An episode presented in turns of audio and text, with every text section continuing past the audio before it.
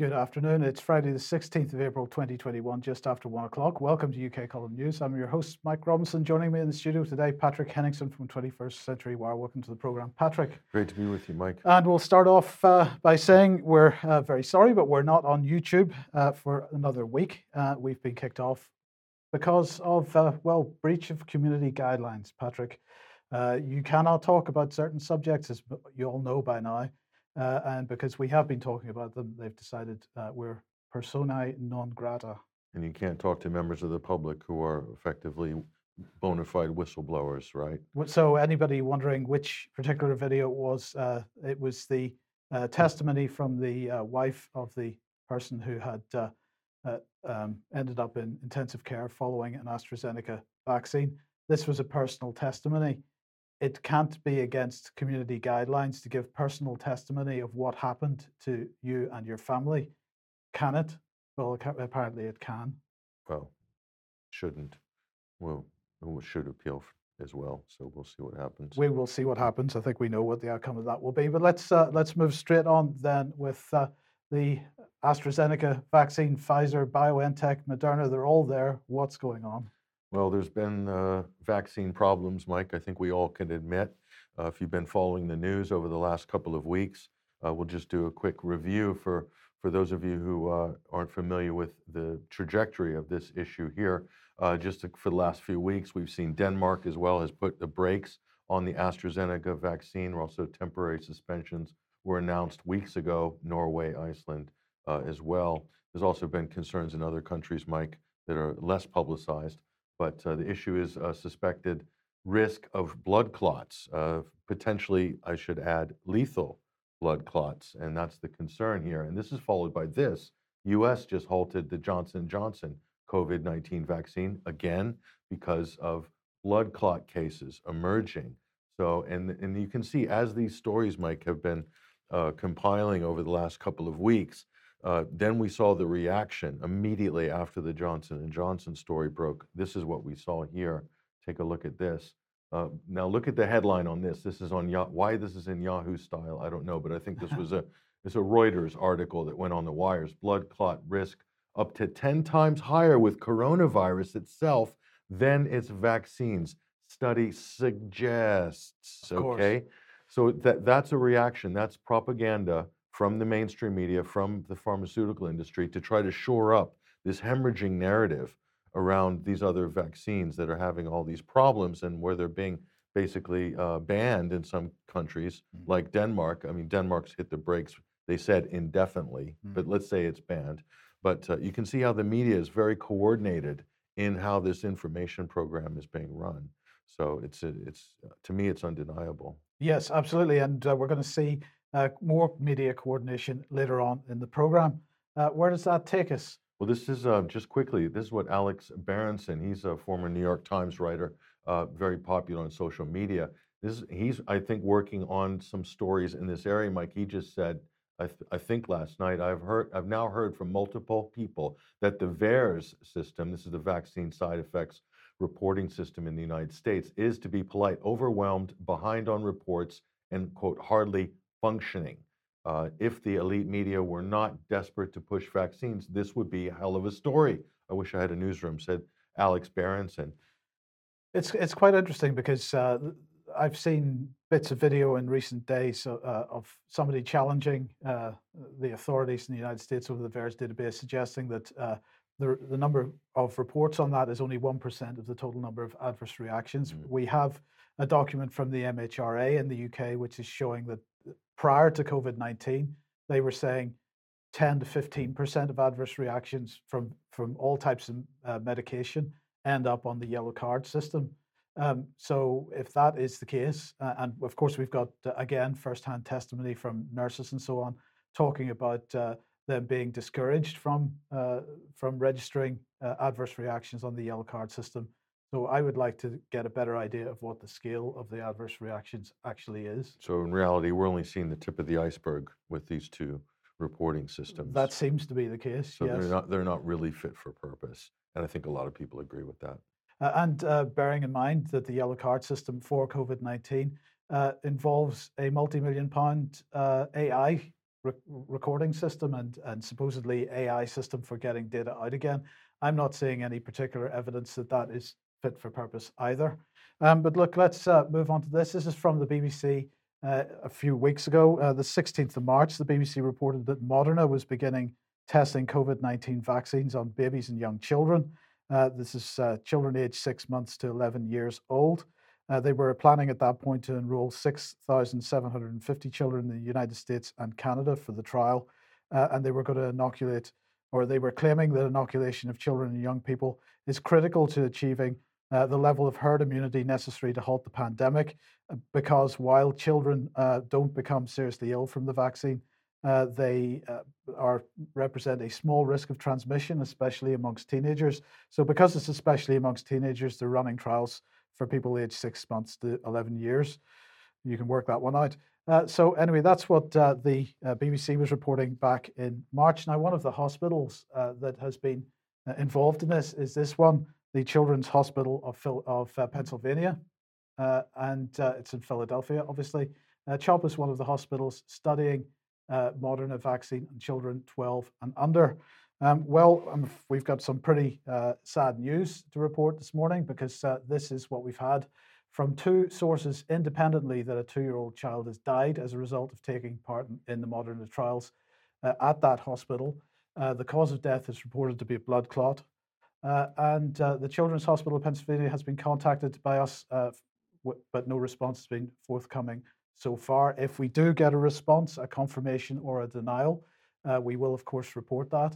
Uh, but at this stage, two people have uh, informed us of this independently from each other, so we're taking that report credibly at this stage. So it's likely we might actually see that in in the media if that surfaces as as a bona fide media story. Uh, right? We should see that in the media if uh, it is admitted by the hospital. We we wait to see we wait to hear what the hospital has to say about that. Before we move on, Mike, you know the obvious question is why why why are you testing uh, a, a, not fully licensed product? This is not a fully licensed vaccine, uh, not in in Europe or in the United States. It's it, it's under an emergency use use authorization in the U.S. Why are you then testing it, experimenting effectively on children and pregnant women? Which uh, all of these companies are. Moderna is doing it, Johnson Johnson, Pfizer as well, uh, and others. Why? Why? The, the risk is uh, zero for children ever getting ill or anybody really under the age of, you can go as high up to 50 if you want, but the statistics are uh, negligible in adults. There's zero, pretty, pretty much zero in children. So this is all based on the myth of the asymptomatic spreader. And this is also based on the concept of that natural herd immunity it doesn't exist. Yes. Or is not possible. The only path to quote herd immunity, and this is a new, it's a new discovery, Mike, in modern science. It's only happened in the last couple of months. We've been told that only through synthetic immunity can you achieve herd immunity. So when this whole fiasco started, everyone says, don't use the term herd immunity. Boris, remember when he first used it, everybody went crazy. We're not animals. There's and, and herd immunity, it's it's a, it doesn't exist. Now it exists, but only with vaccines. So I don't know. Let I'll step back and, and let people decide uh, if you think this makes sense or not. Yes, indeed. So well, let's move on then to global citizenship and Vax Live. Yeah, I love this website. This is the Global Citizen, but this is on all of the major media uh, channels, Mike, especially in Hollywood. Vax Live. This is a concert featuring Jennifer Lopez, Eddie Vedder from Pearl Jam, Foo Fighters, uh, and others. I don't know who these other artists are but uh, it's called Vax Live. And let's take a look at this. Hosted by uh, Selena Gomez, Mike. There, there's uh, uh, the guy from Foo Fighters, Dave Grohl, I think his name is, Selena Gomez, Jennifer Lopez. Uh, this is a historic moment to encourage people around the world to take the COVID 19 vaccine when it becomes available to them. They've got the celebrities out in full force here, Mike and uh, and to, she goes on here. So call, and call on the world leaders to share vaccine doses equitably, and to bring people together for a night of music in a way that hasn't felt possible in the past year. I can't wait to be a part of it," says Selena Gomez. She's the host there, Mike. So they're really they're bringing out the big guns mm. now to to basically deal with what the authorities are calling this increasing problem of vaccine hesitancy. Uh, so, uh, you know, I, I, I don't know what to say. This is just really beyond the pale. Um, is this desperation?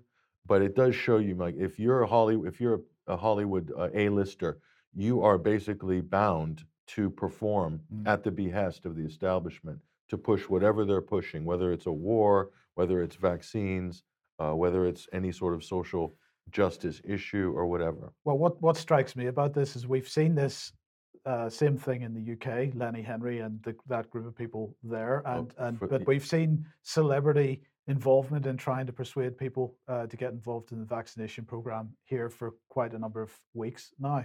And it's clearly going on in the United States as well. It's almost like, as you said uh, on another topic uh, at the beginning of the program, there's coordination between various media groups. Yeah, perhaps there's coordination between uh, agents. But the, my other question is, how much are these people being paid for this work? Well, uh, as we found out with past char- charity events or environmental events, getting paid quite a lot. Yes. Or they're really pushing the, their, their products and they do massive record sales whenever they do these sort of uh, uh, events. But this is, now it gets really, it- we're going to get into the really good part here, Mike. Check this out. This is even better. Jennifer Lopez, Michael B. Jordan, Robert De Niro, you can see in Lady Gaga there, uh, and they're endorsing a new health safety rating for buildings. What's this all about? Well, it's joining forces to promote a new safe spaces initiative that includes sanitization protocols and air quality management because airflow is the most important thing now in buildings because of COVID to keep safe. Let's just take a look at their promo bump here. We all want to feel safe in the places we spend our time. Restaurants, theaters, stores. hotels, stadiums. offices, banks, childcare centers, and schools. I'm Dr. Richard Carmona. This is the Well Health Safety Seal from the International Well Building Institute, the global authority on healthy buildings. When you see the Well Health Safety Seal, it means health and safety measures have met rigorous scientific standards. So look for the Well Health Safety Seal outside and feel more confident going inside. So, So it's it's your building has to be kosherified now. It's amazing. So it's got to have the seal. But ch- t- take a look at the the details on this are really something to behold here. Uh, let me see. Let me go. I'm on the right slide? There? yes. uh, International Well Building Institute, the rating allows for buildings and spaces to merit the seal after paying, paying for an analysis and meeting scientific or science backed protocols across five core areas, including cleaning, sanitation procedures, emergency preparedness programs, health service resources, air and water quality management, and stakeholder engagement and communication, Mike. That's uh, you got to pay for it. So the celebrities are plugging this thing, to, and this is to, obviously to stay. It's all about staying safe here, uh, and it goes on. Unbelievable. And so here we go. It, it goes on per the uh, IWBI. This is the group, a group of more than 600 public health experts, virologists, government officials, academics, business leaders, architects, designers, building scientists, real estate professionals were advised as a part of the creation of the rating of its criteria. Uh, and it goes on here. Let's hear, hear what the celebs have to say here. I love the whole idea of being safe, says Jennifer Lopez. It's become the most important thing in all of our lives. I like every, I, I, like everybody else, want to be able to continue to move forward. And it's going to be important to see that the well health safety rating seal is on the building, says J Lo, Jennifer Lopez here. Oh, and you want everyone to feel like when they go into an environment, whether it's a restaurant or movie theater or wherever you're going, uh, that they are adhering to the guidelines. And the seal confirms that all those necessary precautions have been followed to make it a safe space. What's wrong with that, Mike? I don't even know where to begin. So, so if, if this becomes the standard, you know, this is going to co- this is an extra cost for business. Yes. Not only that, but the you have to ab- abide by these rules. They say it's science based, but what's science based about people wearing uh, plastic visors and double masks and uh, socially distancing and things like that. There's no science involved in any of that. There's, there's very little science, in fact. In fact, real science has debunked uh, the uh, myths about masks and protection and social distancing and lockdowns in general. So look at the tsunami of stuff that is coming our way so that we can achieve the new normal. And they're using all these celebrities. God, even Robert De Niro. Yes. Robert De Niro. He's he- taken a stand on certain issues in the past, including vaccines, and now is, uh, well, a total tool of the establishment. I'm just going to say it, but um, it, it's unbelievable uh, the hysteria. So now this is the hard end of the uh, hysteria coming now in the firm in the terms of policy. And of course, what's driving the hysteria, what has driven the hysteria largely over the last 12 months has been the, uh, the testing regime uh, and the numbers that are generated as a result of that. And of course, if we remember last week or a week or two ago, Boris saying, uh, I urge everyone in the UK to take two rapid COVID tests per week, and those COVID tests being provided free of charge, allegedly. Um, well, The Guardian has an article today which they are claiming as an exclusive. Uh, the headline is Rapid COVID testing in England may be scaled back over false positives, and they're saying that they have had access to uh, leaked emails. Uh, so let's have a look and see what they're saying here. Uh, leaked emails seen by The Guardian show that senior officials are now considering scaling back the widespread testing of people without symptoms due to a growing number of false positives. Uh, in one email, Ben Dyson, the executive director of strategy at the health department, stressed that uh, the fairly urgent need for decisions on the point at which we stop offering asymptomatic testing.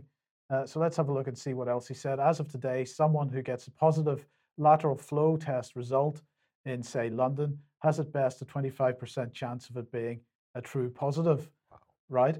Uh, but he goes on and he says, if it's a self-reported test, so that 25%, if it is if you've gone into a testing center and had the test administered there, if Mhm. it's a self-reported test, then it's potentially as low as 10% for an optimistic assumption about specificity, or as low as 2% on a more uh, uh, pessimistic assumption. So what he's saying is that uh, uh, you know the true positive rate is going to be somewhere between 2% and 25%, uh, depending on how positive you are. So the Guardian article then goes on to say the Department of Health and Social Care said that all testing policy was kept under continuous evaluation, but there are no plans to halt the universal program. Of course there aren't, because that's what's driving this whole agenda at the moment. Is the uh, and in fact the Department of Health uh, and Social Care and the British government very very keen to see as many false positives as possible because that helps them with their narrative. Sure, it's, Uh, dri- it's driving lockdowns, it's driving mask mandates, it's driving school closures, And it's driving the mass vaccination program. and the mass vaccination program, and the travel bans, and the quarantines, everything. everything. So let's go on. They go on to say uh, this is Department for- Health and Social Care saying with around one in three people not showing symptoms, regular rapid testing is an essential tool to control the spread of the virus by picking up the cases that would not otherwise have been detected. Well, the cases would not otherwise have been detected because probably they don't exist. Probably it's a false positive. And the question is, does it matter that the cases haven't been otherwise detected uh, if there are no symptoms? Something with no that causes no symptoms can't harm you.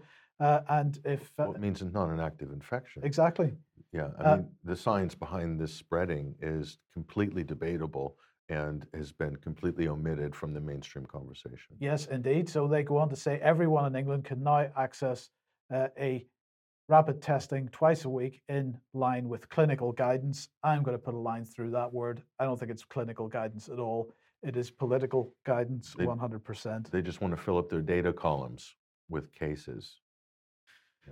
So unbelievable. It's worse than the PCR test almost.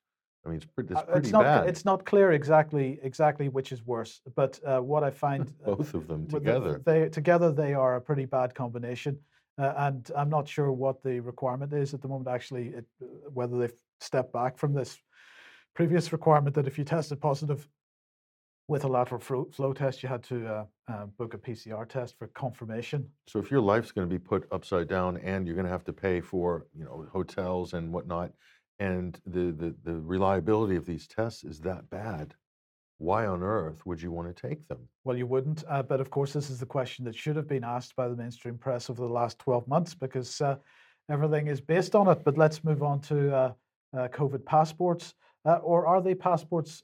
British government wants to call them certificates, but of course in Israel they were being called green certificates. And this term green certificates has now moved to the EU. Is that coming to the UK as well? Surprise, I suspect surprise. it is. Uh, now, why do we think that this is important? Well, because the idea of green certificates, of course, suggests climate change. Uh, and I think you and I both agree, Patrick, that this is where we're heading at the moment is that this COVID narrative is going to uh, morph into a more climate related narrative over the next uh, six to 12 months. Definitely, definitely. And then uh, obviously, if you've got a, a digital uh, universal pass, Mike, for you know vaccines initially, that can easily be parlayed into carbon credits. So to pay your indulgence tax if you want to travel and things like that. Yes. So that's definitely coming down the pipeline. Um, in fact, this is what uh, the, the the PR firm that backed Greta Thunberg from day one, and Cory Morningstar reported on this early. That's that was their big app, was the carbon credit app, personal app for everybody's phone, Yes. and attached to all social media platforms, so that whatever you do, uh, you you can sort of you know reduce your carbon footprint and make get a get a credit rating for it, get a social credit rating for how green you are. That was in that's in uh, Cory Morningstar's Wrong Kind of Green, uh, the making of Greta Thunberg series. Yes. So this is the direction we're heading. So why are we mentioning this? Because COVID green certificates uh, have now uh, received a mandate for negotiations with the European Parliament, uh, and uh, this has been done through the European Council. So that's all the uh, various council, European Council ambassadors, um, and so they've approved the establishment mandate of an ad hoc working party to accelerate, as a matter of priority, the negotiation of COVID passports. Uh, after several meetings at working party level, EU ambassadors have now agreed a common position uh, with a view to start negotiations with the European Parliament. But there are some caveats in this, and let's just have a look at them here. Uh, five main points to look at. First of all, a digital green certificate is not a precondition to exercise free movement, is what they're claiming, or at least this is what they're suggesting, uh, are, is, is, uh, is a key point. Uh, whether that gets past the Parliament or not, we wait to see. Uh, there is an international dimension to this. We'll be coming on a bit more to that in a second. Uh, data protection provisions have been strengthened, so that should make us all uh, make all Europeans feel much better. Uh, this will apply to uh, to people that are non-EU citizens but have leave to remain. There's going to be a transition period, just like Brexit, so that uh, com- countries that are already sort of running some form of, of passport uh, arrangement uh, will be able to transition to the EU level one. Uh, and this, I think, is the key point here. There'll be a provision enabling Ireland and other EU countries to mutually accept cer- certificates issued to third, coun- uh, third country nationals based on res- sorry, reciprocity. That is spelled correct. Reciprocity. Reciprocity, yes. So, uh, in other words, uh, Britain, therefore, uh, basically the EU is making the assumption, uh, and I suspect it's, it's the, that assumption is is based uh, very much on uh, fact that the UK will be providing some kind of similar document, uh, and therefore there'll be a, a mutual recognition of those documents between the UK and the EU. But uh, don't worry, we're outside the EU now. Uh, Yeah, and, Brexit, right? Brexit, Brex- yes. We're Brexit. No, so what about all these denials by ministers over the last couple of months that uh, you know we don't do that sort of thing? Vaccine passports. We're British. It's not going to happen. Uh, yeah, but the, those denials took place up until the point they didn't take place anymore, and then Michael Gove published his his uh, request for comment uh, in the Telegraph, uh, which absolutely got lambasted in the comments section of the Daily Telegraph. But it's very, very clear that uh, government is heading in that direction. So the governments ha- are are basically subverting the will of the people in all of these countries by implementing this by fiat, Yes. basically, and through the back door. So how undemocratic is that? I mean, we know Brussels is an undemocratic institution, but you know, at least the individual member states should exert some sort of sovereignty on such a profound issue as this. But where does you know where does the UK stand? I thought, well, they're out, right? Are they out of Europe? Yes, good question. Anyway, uh, the journal.ie has published this today a poll. Would you like to see vaccine passports introduced in Ireland? Uh, so I thought people would be interested to see the results of that. Uh, here it is. So far, of course, because that poll is still running, uh, but it's uh, no at 65.1%, uh, yes 32%, and the rest are not sure or have no opinion. So it's pretty clear that in Ireland, at least, they have no desire to see, or at least the majority have no desire to see this uh, policy progress. And those numbers there, Mike, do you think do you think the, uh, the majority there is going to grow or, or shrink? Like, how, how do you think people's behavior is on an issue like this? I, I think if it was an honest poll, uh, that uh, that no section will grow uh, with time. Uh, it depends whether how much Ireland has done to implement sort of 77 Brigade style operations to, Mm. to, to try to sway public opinion, uh, and how much intervention there is uh, to try to get polls to look the way governments want them to look. Mm, Very interesting. Um, okay, and uh, well, let's have a look at this then. This is the uh, Equality and Human Rights Commission. Uh, now, they uh, have issued a statement uh, about vaccine passports in the UK. Um, and there's, well, I saw quite a bit of comment on this in the mainstream press, and I think it was The Independent suggested that the government has been warned by its own equalities watchdog that COVID status certificate schemes or vaccine passports could be discriminatory and uh, ministers are considering whether the documents could be uh, required as, as a condition for entry into public spaces such as sporting events and so on. But if you actually read what's been said here, the suggestion in the mainstream coverage is that the uh, Equality and Human Rights Commission was actually criticizing the government. But if you actually read what was said uh, in their little press release, they have given the government advice in how to make sure the government is able to implement these passports in uh, legally. Uh, and I think that's a very different thing than the position that some of the mainstream press uh, was pretending was attempting to uh, present. Um, and then uh, you would be glad to know uh, that the government is running another consultation, uh, a not a very well laid out website here, but this is it. Um, and what they're talking about making vaccination a condition of deployment in old, older adult care homes. Um, so this is, of course, the uh, question of whether people uh, can be forced out of their jobs if they refuse to take a vaccine. And I find it very interesting that the Department of Health and Social Care is using the word deployment rather than employment. So they're suggesting, therefore, that uh, it's a question of whether a care worker can be deployed onto the, the shop floor, if you like, of the care home, uh, and not a question of whether that person can stay in employment if not or not. When in fact the Department for Health and Social Care will know very well that anybody who can't be deployed is not going to stay employed for very long. It's militaristic language, isn't it? Deployment. So Yes. It's like the frontline workers, the front line of the pandemic. You keep you keep seeing these sort of words being used. Yes, so uh, they're saying that making of vaccines a condition of deployment uh, would help further protect older people living in care homes. Uh, they say that experts on social care working group of SAGE advise 80% of staff and 90% of residents need to be vaccinated to provide a minimum level of protection against outbreaks of COVID 19. Uh, only 53% of older adult homes in England are currently meeting this threshold. Uh, this means nearly half of all social care with older adult residents, home to 150,000 vulnerable people, don't meet SAGE's recommended vaccination thresholds, thresholds for care and staff. Uh, so this is what uh, Hancock had to say. Uh, making vaccines a condition of deployment is something many care homes have called for to help them provide greater protection for staff and residents. Really, um, What so a, what a cynical use of the switch on that word, isn't it? Isn't that something? That's extraordinary. Well, I, I'm I'm not clear whether this is cynicism. I'm quite happy to accept that it could be, or whether it's because they don't want to get involved in what is likely to be a legal fight. In Both. not too, yes, it's probably both of those. Yeah, so they Uh, don't want to get get drawn into the weeds of employment law, right? So they're keeping it under the banner of this is an emergency. We need to deploy our assets. It's very, again, it's very militaristic. So it's uh, wartime, war, the war effort, basically. Now, uh, on this kind of topic um, and the question of lockdown and so on, I think it was last week or the week before, Patrick, you had a piece of video with Rand Paul questioning Fauci in the United States uh, over when uh, lockdown was going to be lifted.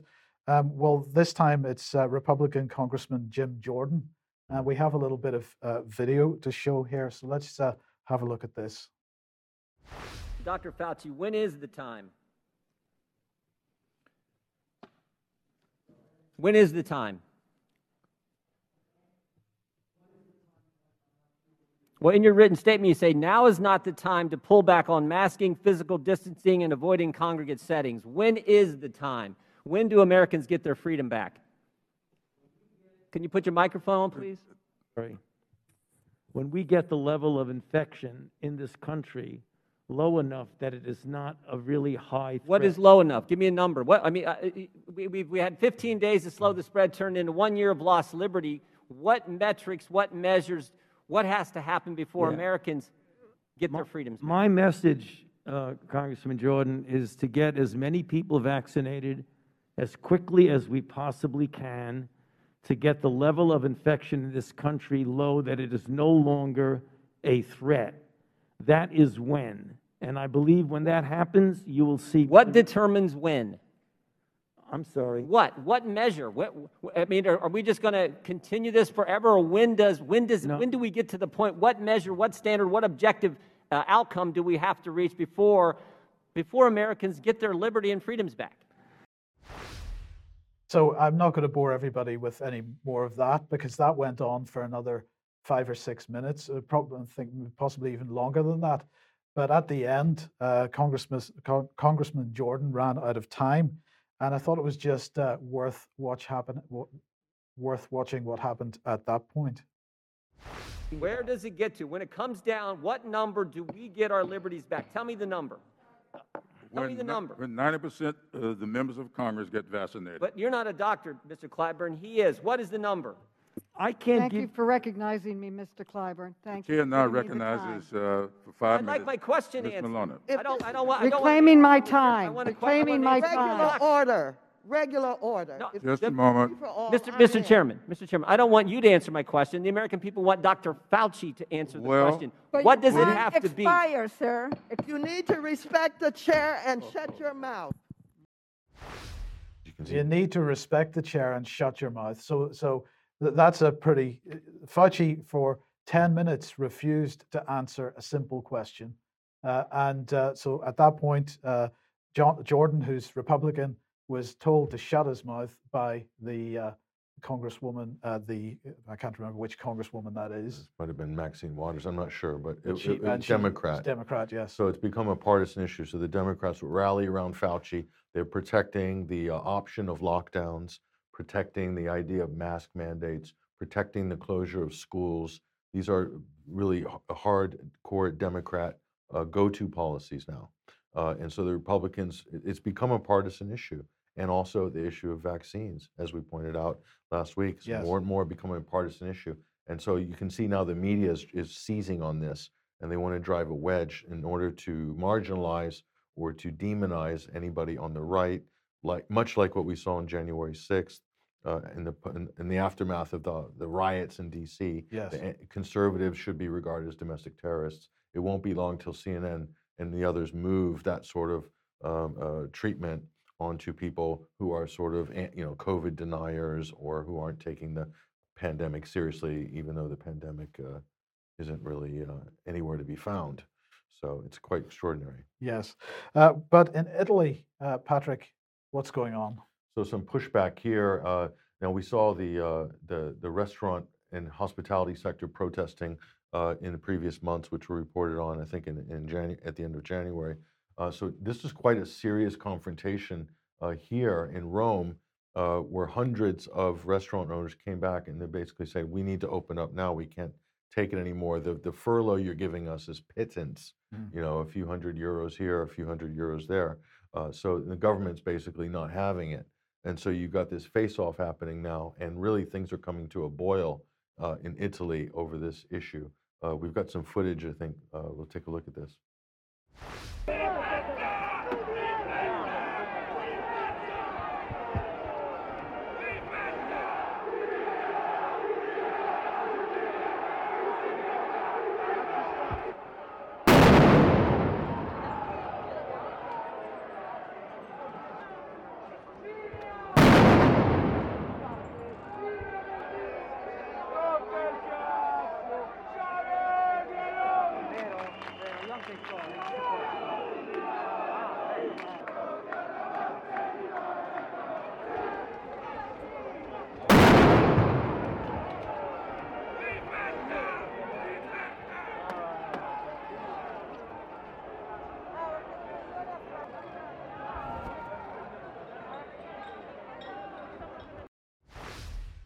Okay, so that was quite that was quite a crowd then.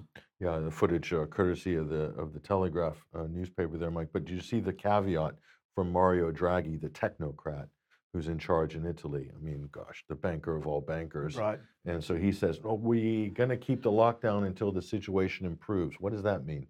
Until cases go down? Well, this is this is the problem with Fauci's responses, of course, that you, you ask them a simple question and nobody will give you a simple answer because they they don't want to reach a threshold where they're forced into saying we're coming out of lockdown now. You can open your businesses again, and why not? Well, this this comes back, Patrick, does it not to the the green uh, issue because we've got to remember what uh, Mark Carney said that any business which isn't capable of moving forward on this Green New Deal basis uh, will go out of business. And uh, many of these small businesses are not viewed as being, you know, uh, as, as dealing with, with climate change issues, and therefore they're not seen as being useful for the uh, the new regime, And the will, new order. Will they be able to keep up with the new SAFE certification that we Right. showed earlier? I mean, the big businesses will, won't they? No problem. Right. They'll- That's just compliance, and they'll do that to stay in business. But what about everybody else?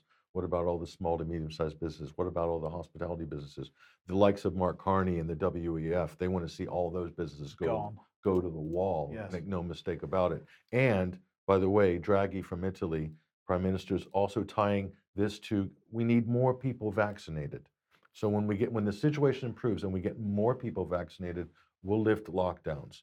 So I mean, it's just an it's going to be endless if that's the way. If those are the rules of the game, it's just going to go on and on and on. Uh, and in fact, they say those are the rules of the game until they until they say they're not the rules of the game because the vaccine is the way out, and then the vaccine's not the way out because it doesn't provide immunity and it doesn't stop the spread. So it contributes, but it's not the way out. And Yeah, Boris Johnson just said the other day that uh, uh, the reason the numbers are down is not because of the vaccine; it's because of lockdown. yeah. So, So, which is it? Yes.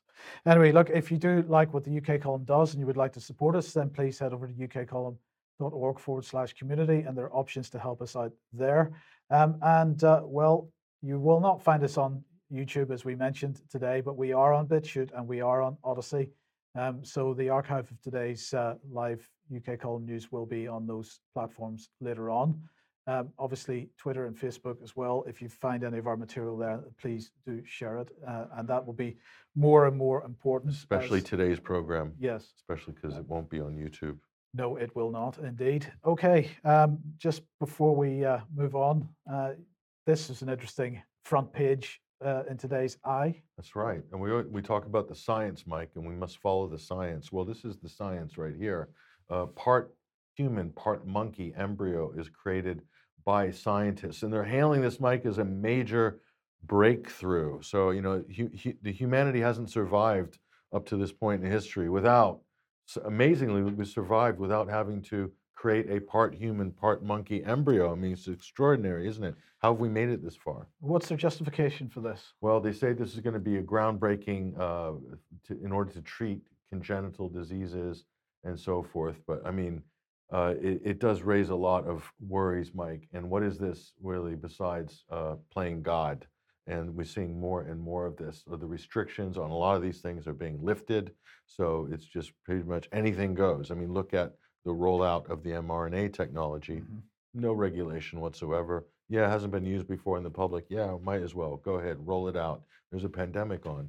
So who knows? What other emergencies could they use to justify other Frankenstein type technologies? I mean, where does it end? This is the this is a dangerous period of history right now. And the, the hypocrisy is that they've been criticizing China for its lax regulation over the last uh, period of time, but clearly we want to catch up as quickly as possible. Absolutely, yes. So uh, let's let's look at uh, CNN. We've got a great segment here about CNN, the most trusted name in news. That's their old strapline uh, right there. So CNN has been caught on uh, a sting, if you will, by Project Veritas by James O'Keefe. Uh, we've got some footage of this. Now, the first part of this, Mike, is basically CNN, a, a producer, admitting admitting that uh, their whole purpose for the last year has been to make sure Trump doesn't get reelected. Right. Um, and so they're clearly taking a partisan position. Not only that, but an activist position and putting out basically fake news and propaganda. It's admitted. Watch this footage. of a CNN director, Charlie Chester, on tape For years, we've heard that CNN is the most trusted name in news, but a CNN director is on tape telling us that they're propaganda, helping a certain political candidate, employees admitting what we've always known to be true. Our focus was to get Trump out of office, right? Yeah, I mean, like Trump, we did it. Like when Trump uh, was, uh, I, I don't know, like his hand was shaking or whatever like that. We brought in like so many medical people to like all tell a story that like it was all speculation. That he was like neurological damage, like that, that he was losing it. He's unfit to, you know, whatever. We were, we were creating a story there that we didn't know anything about. You know, we were. So that's that's I think that's propaganda. You know, um, we had nothing else to run with at that time. We were like just taking shots off the bow, just hoping something would hit. You know. Wow. So- Just hoping something would hit. Yeah, so you know they say that the, the media uh, cries whenever they were getting hit by Trump, Mm. calling him fake news or saying that they're an, the enemy of the people and so forth, and they would just scream at righteous indignation. And there you have it. That's a CNN producer over drinks with a with a reporter admitting that they have done just that. So Mhm. the alternative media has been right on that issue from the beginning, and the mainstream media have been wrong and lying and covering for each other on that issue. So n- now i- it, we're talking about COVID. So so CNN's been running COVID for 12 months. Yes. Total fear, propaganda, demagoguery, wall to wall, 24/7, along with the anti-Trump stuff, and then now it's all COVID and all vaccine. So where's CNN going next? Well, we find out here. Watch this. Chester also believes that in the current news cycle, there is, quote, COVID fatigue. Chester saying that CNN has a game plan to fix that fatigue. I think there's just like a COVID fatigue. So like whenever a new story comes up, they're going to latch onto it. They've already announced inner office that once the public is will be open to it, we're going to start focusing mainly on climate, um, uh, climate like global warming and What does that look like? I don't know. I'm not sure. I, I have a feeling it's just going to be like constantly showing videos of like decline in ice and weather warming up and like the effects it's having on the economy and, and really diving into Decides pandemic like story like that will yeah that will will beat to death. But that one's got longevity. You know what I mean? It's climate thing is going to take years, so they'll probably be able to milk that for quite a bit. You know, so. so so climate change overload. Prepare. be prepared. It's coming. It's coming. Yeah, so we're going to milk it for years. I mean, this, uh, literally. So there you got an inside look. I don't know what's going to happen to that guy. He's probably going to get fired, no doubt. But that's James O'Keefe from Project Veritas. That's what they do. They they they find out. They report on what the mainstream media are doing, and they put it out. Now, uh, there's been a backlash. James O'Keefe has been attacked, and uh, he's actually he's sued the New York Times in a defamation lawsuit. I don't know what the results of that suit is, but this is what happened. Look at what happened after this story broke in the last uh, 24 hours. Twitter permanently suspends Project Veritas's James O'Keefe uh, for what? Well, Twitter said on Thursday they suspended his account permanently uh, for violations of manipulation and spam, according to Twitter. Now, what does that mean? Well, let's take a look. I think they might try to explain it here.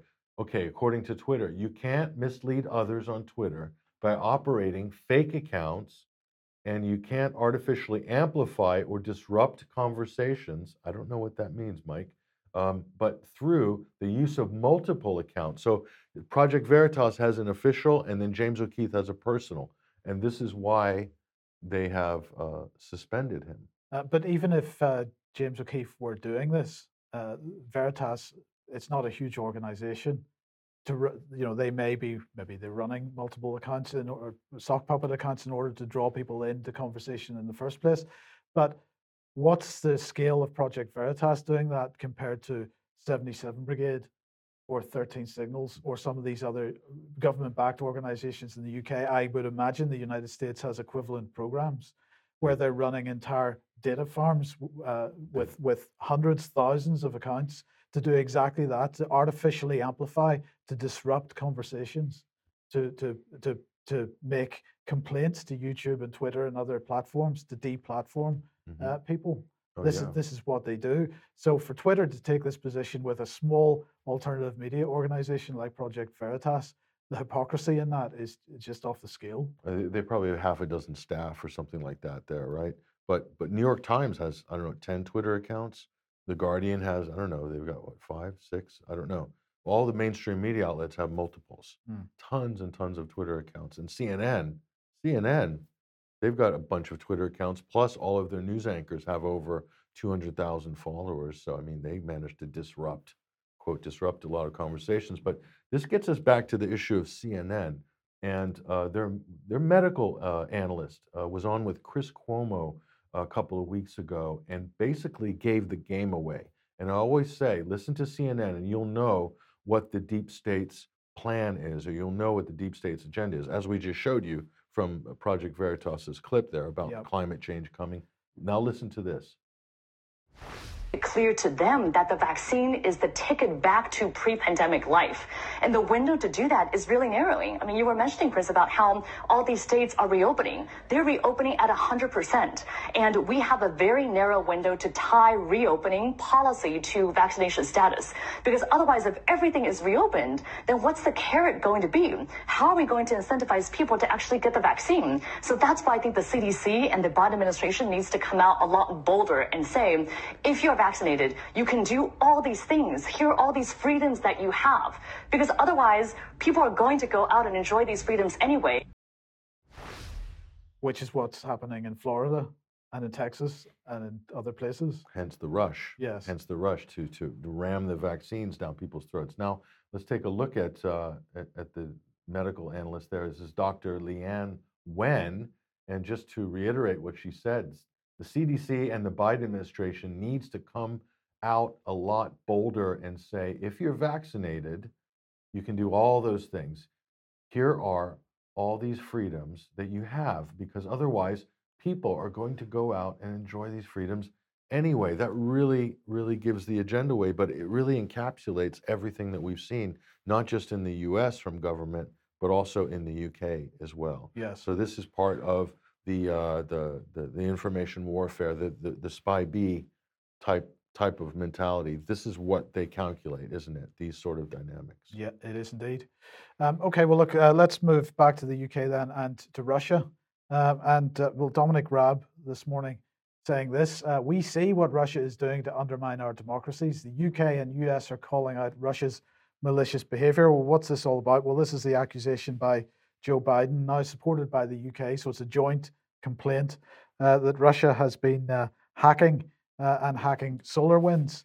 Uh, so the Solar SolarWinds, a big IT consultancy in the United States, and these uh, Russian state hacks allegedly um, have interfered with tens of thousands of U.S. businesses, but also the U.S. government as well. Um, so here is the National Cybersecurity Center in the UK. U.S. and the UK and U.S. call out Russia uh, for SolarWinds compromise, uh, and this is what they say: the NCSC has assessed that it's highly likely, Patrick, uh, that Russia's foreign intelligence services are responsible for the compromise of SolarWinds software.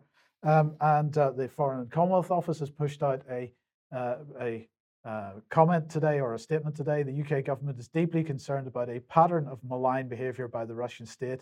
Uh, at today's summons, the F- so the, the Foreign Commonwealth Office summoned the Russian ambassador in, and they say at today's summons, FCDO Permanent Under Secretary Sir Philip Barton made it clear the UK's support for the actions announced by President Biden in response to Russia's recent activity. And what is that action? Well, of course, more sanctions. Um, and uh, they went on to say that he set out the UK assessment that the Russian intelligence services were behind the SolarWinds compromise. He informed the ambassador that the UK will continue to work with our allies to call out and counter malign operations by the Russian intelligence services. Uh, Sir Philip also stated the UK's concern that the buildup of Russian military forces near the Ukrainian border and illegally annexed Crimea. Uh, these activities are threatening and destabilizing. Russia needs to cease its provocations and de escalate tensions in line with uh, its internal obligations. Now, this is really impressive, Patrick, because of course, Uh, many people criticize Donald Trump, but the truth is that this was exactly the narrative that we were seeing. We saw the Integrity Initiative program from the Foreign Office uh, while Obama was president. Uh, as soon as uh, Donald Trump uh, was president, this type of nonsense was not possible. Uh, Trump has now been moved out of the way. Uh, we've got Biden back in place, and not only are things ramping up in the Middle East and in Syria, but we've got things ramping up with Russia and exactly the same rhetoric that we had before, but it doesn't end there. Um, here is uh, Charles Michel, President of the European Council, uh, and he's deeply concerned about the large ongoing buildup of Russian military forces on Ukraine's border and in illegally annexed Crimea. So we've got the same narrative uh, being built here. Uh, the EU way, sorry, the EU gives unwavering support to Ukraine's independence, sovereignty, and territorial integrity uh, in its internationally recognized borders. Uh, I call on Russia to uphold the OSCE principles and commitments on transparency of military movements. It doesn't end there. In Canada, uh, comments of the embassy uh, regarding Canada's statement on cyber threats. So, Canada also getting on board with the claim uh, that uh, the Russian uh, state has hacked SolarWinds. Uh, and this is their statement saying attempts to put responsibility for alleged cyber attacks on Russia are absolutely unfounded. We've repeatedly offered to the Atlantic Camp nations both bilateral and multilateral cooperation on information security. However, all our initiatives remain ignored. Uh, such an attitude once again confirms all cyber accusations to be politically motivated, groundless, and divorced from reality. Uh, choosing to follow irresponsible US policy against Russia based on disinformation and far fetched claims is detrimental to already fragile state of political bilateral uh, relations. Uh, well, this is, I think, a very fair statement. And uh, the fact of the matter is that no matter what Russia has been doing, the West has been running an information war against Russia for a very long time now, uh, and but not just an information war, also uh, a form of Cold War in the sense that you know Russia was removed from the dialogue uh, between NATO and Russia. Um, Russia was uh, has been accused of all kinds of, of things, but in the meantime, we've been moving our men and material right up against the Russian border in Eastern Europe, doing what we promised we would never do uh, as NATO countries, uh, which was to move into the Eastern European, the former Soviet states. We have done that. And so if Russia is feeling threatened by that, it's hardly surprising. Well, the first thing I'm going to say, as far as the hack goes, it's alleged.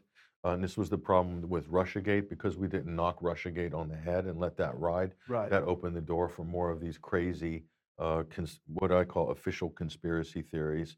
Uh, then it's hard to prove anything in cyberspace or disprove anything.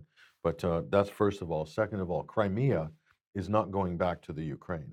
Okay, under internet, according to international law, that was a legal process. They had a referendum. It was like 90% in favor, and they'll talk about the Tartar minority or whatever. Look, uh, that was part of Russia before Khrushchev basically handed it over in a political move during the USSR, I believe, in the 1950s. So it's been, you know, it, it was it was a part of Russia, much like East Germany was a part of Germany before the Cold War, and now became a part of Greater Germany once again after the Iron Curtain fell. Uh, an unfortunate series of events made Crimea fall into the hands of Russia again. Uh, so that that's the other thing. The other thing, as far as the borders on the Ukraine, uh, Russia and the Ukraine actually share a border.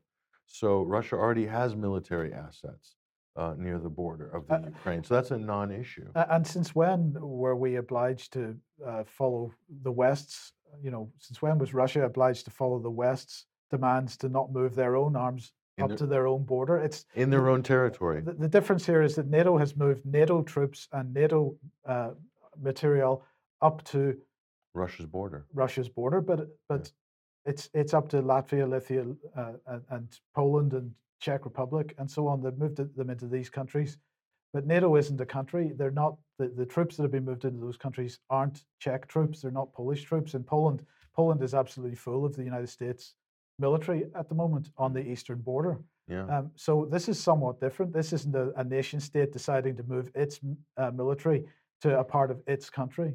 This is a foreign military moved into Poland and up to, against another foreign border. So uh, it's a different thing altogether. But of course, in the meantime, Russia being threatened uh, with a sanctions, but also uh, being threatened with limitations to the ability to move money uh, on international markets and so on. So hardly a surprise then uh, that TASS is reporting that the Kremlin is not ruling out that Russia will disconnect from the Western from Western payment systems, and it's looking very much like Russia, China, Iran, uh, and many of the other countries that are sort of finding themselves on that side of the divide are looking to to build their own uh, international payment system for clearing payments Right. uh, and no longer to be uh, at the you know beholden to Western governments and Western powers. Uh, that I think is very very significant. Yeah, yeah, that's uh, it is significant. So where does that leave us in terms of the Biden administration, very hawkish towards the Ukraine uh, situation, trying to draw Russia and, and, NATO into more of a conflict?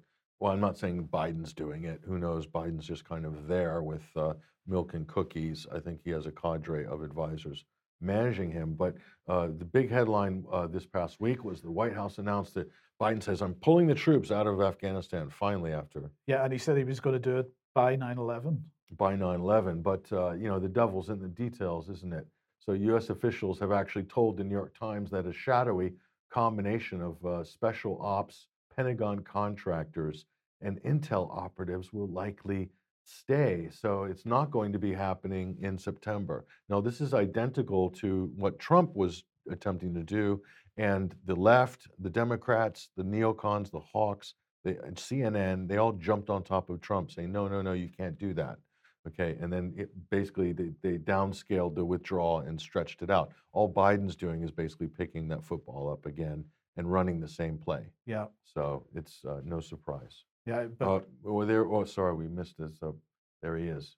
yes, Pandemic Joe. pandemic Joe. Overlooking the whole thing and managing everything. He's that brilliant. You know that. Who is pulling his strings, Patrick? Do we know? A large group of, of people, unfortunately, a, a collective are pulling his strings. Uh, Wall Street's pulling his strings. Hollywood's pulling his strings. So, yeah. Right. Okay. Who knows? Yeah, indeed.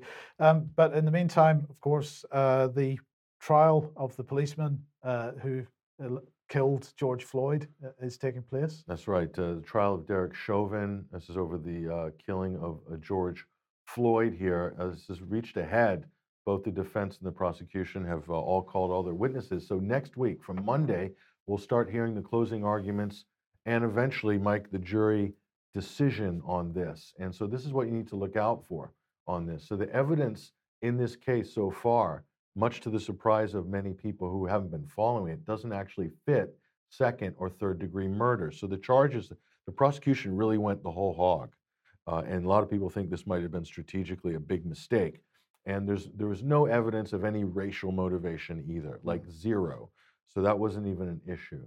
Uh, and that's what all the protests over the summer were about. It was about race. There was no uh, evidence of any racial malice. So it's more likely that the charge will be second degree manslaughter. That's more of a potential charge in this. So what you need to look at in terms of uh, the jury uh, uh, selection goes and how they're going to how they're going to look at this is um, will he be uh, found guilty of a lesser charge like like a second degree manslaughter which carries a term it might carry i don't know up to 10, 10 years and he's got a, a few other things that he might be facing in terms of tax okay? So that's one question. Or will it be a hung jury? Has to be a unanimous decision uh, if, so there's no opportunity for the judge to say that uh, he'll take a majority decision on this. Uh, No, it's it's it's unanimous Right. on, on this. So if there's a hung jury, then there might be appeal or retrial or something like that. And then trial will move out of state because obviously, if any of these any of these results come, Mike, and here's the last one here, an acquittal. If any of these happen, there's going to be massive riots. Cities are going to burn. In fact, it might even spread into the UK and across Europe. Okay, as the sort of Black Lives Matter, international social justice So Black Lives Matter is not going to take any anything less than a murder uh, conviction. murder conviction. Anything less than that, because they've already they've already been they brought all the academics on, all the poets, all the the, the left wing thinkers all, all over the media saying this was a lynching. This was a lynching, and it was intentional, and they're out hunting. American cops are out hunting to lynch black people. This is basically what was said on MSNBC a number of times, and uh, uh, more of these um, uh, more left-wing uh, mainstream media networks here. Uh, so, but t- taking that into consideration, look at this. Okay, Look at this story. Uh, this is a BLM activist. Buildings will burn if Chauvin isn't convicted of murder. Wow. Just, just as you said, this is a high profile uh, uh, celebrity and social media influencer or whatever. And she's come out and said this. And this is the general sentiment right here uh, that that's what's going to happen uh, if there's not a murder conviction. And it's likely there's not going to be a murder conviction because the evidence just wasn't there. There's a lot of, in fact, if you want to look at any of the details on this, uh, just go to our live blog at 21stcenturywire.com. It's up at the top there. Click on that, and you'll see a running commentary. Really, we've been doing this for the last four weeks. Mhm. Okay, so you find all the detail, details and analysis on there, who to look for on Twitter, et cetera, to get the inside scoop on this trial. Yeah. Okay. Okay. Thank you for that. Now we'll just uh, end briefly on this. Now, of course, we've been talking uh, about uh, the move towards, uh, as the pandemic moves towards a climate change uh, agenda in the news. Uh, well, have a look at this one. This is from the New York Focus. Uh, a threat to New York's clean energy goals, Bitcoin mining. Now, I have to say, Patrick, it's been a total surprise to me that over the last several years, there hasn't been much more in the media about Bitcoin and its impact on the environment because they're using so much energy to, because obviously Bitcoin is based on uh, proof of work done in order to generate the coins themselves. Uh, so it has been a surprise to me that they have, that no one has uh, sort of been trying to, to use Bitcoin as a battering ram uh, on the climate change issue. But this seems to be one event which has uh, made them decide to do that uh, because the group of people that are mining Bitcoins in New York have decided to buy their own power station. Now, this was a coal fired power station. It's been out of use and derelict for 10 years, and they have recommissioned it uh, and they're using the energy generated by that power station uh, in, uh, in New York, in Dresden, New York, uh, to, uh, to mine Bitcoin. And they're doing very, very well at it. And the argument in the article is that this can only happen because Bitcoin is so expensive at the moment. It makes it economically viable uh, for it to be done in that way. Um, and uh, but they're uh, tearing their hair out over the possibility that this uh, of the impact this is going to have on New York's uh, clean energy goals. Well, there are clean coal burning technologies. I don't think that power station fits the bill though. Maybe, but it could be retrofitted, okay? Yes. They, they they have scrubbers, they have all sorts of things. It's cut down emissions a lot. But it's going to drive uh, the Biden White House crazy. It's going to drive the media crazy because they're pushing the Green New Deal right now really aggressively. Yes. So this sort of thing is going to be a total anathema. The problem is there's a lot of lefties who also have done really well on Bitcoin. A lot of hope, high-profile liberals, the Silicon Valley crowd, they're all into Bitcoin. So it's a bit of a catch-22. Um, so they might even be a little bit muted about this. This might just kind of slip under the rug. It's sort of like an embarrassing kind of, you know, cra- crazy uncle of a story. Yeah. Yeah. Okay. Well, look, uh, we're going to have to leave it there for today. Thank you very much for joining me as usual. Patrick, thank you for joining us. Uh, we will be back at the same time, 1 p.m. Uh, on Monday, not on YouTube, um, but we'll see you on the other platforms. Uh, thanks for joining us. Have a great weekend, and we'll see you then. Bye bye.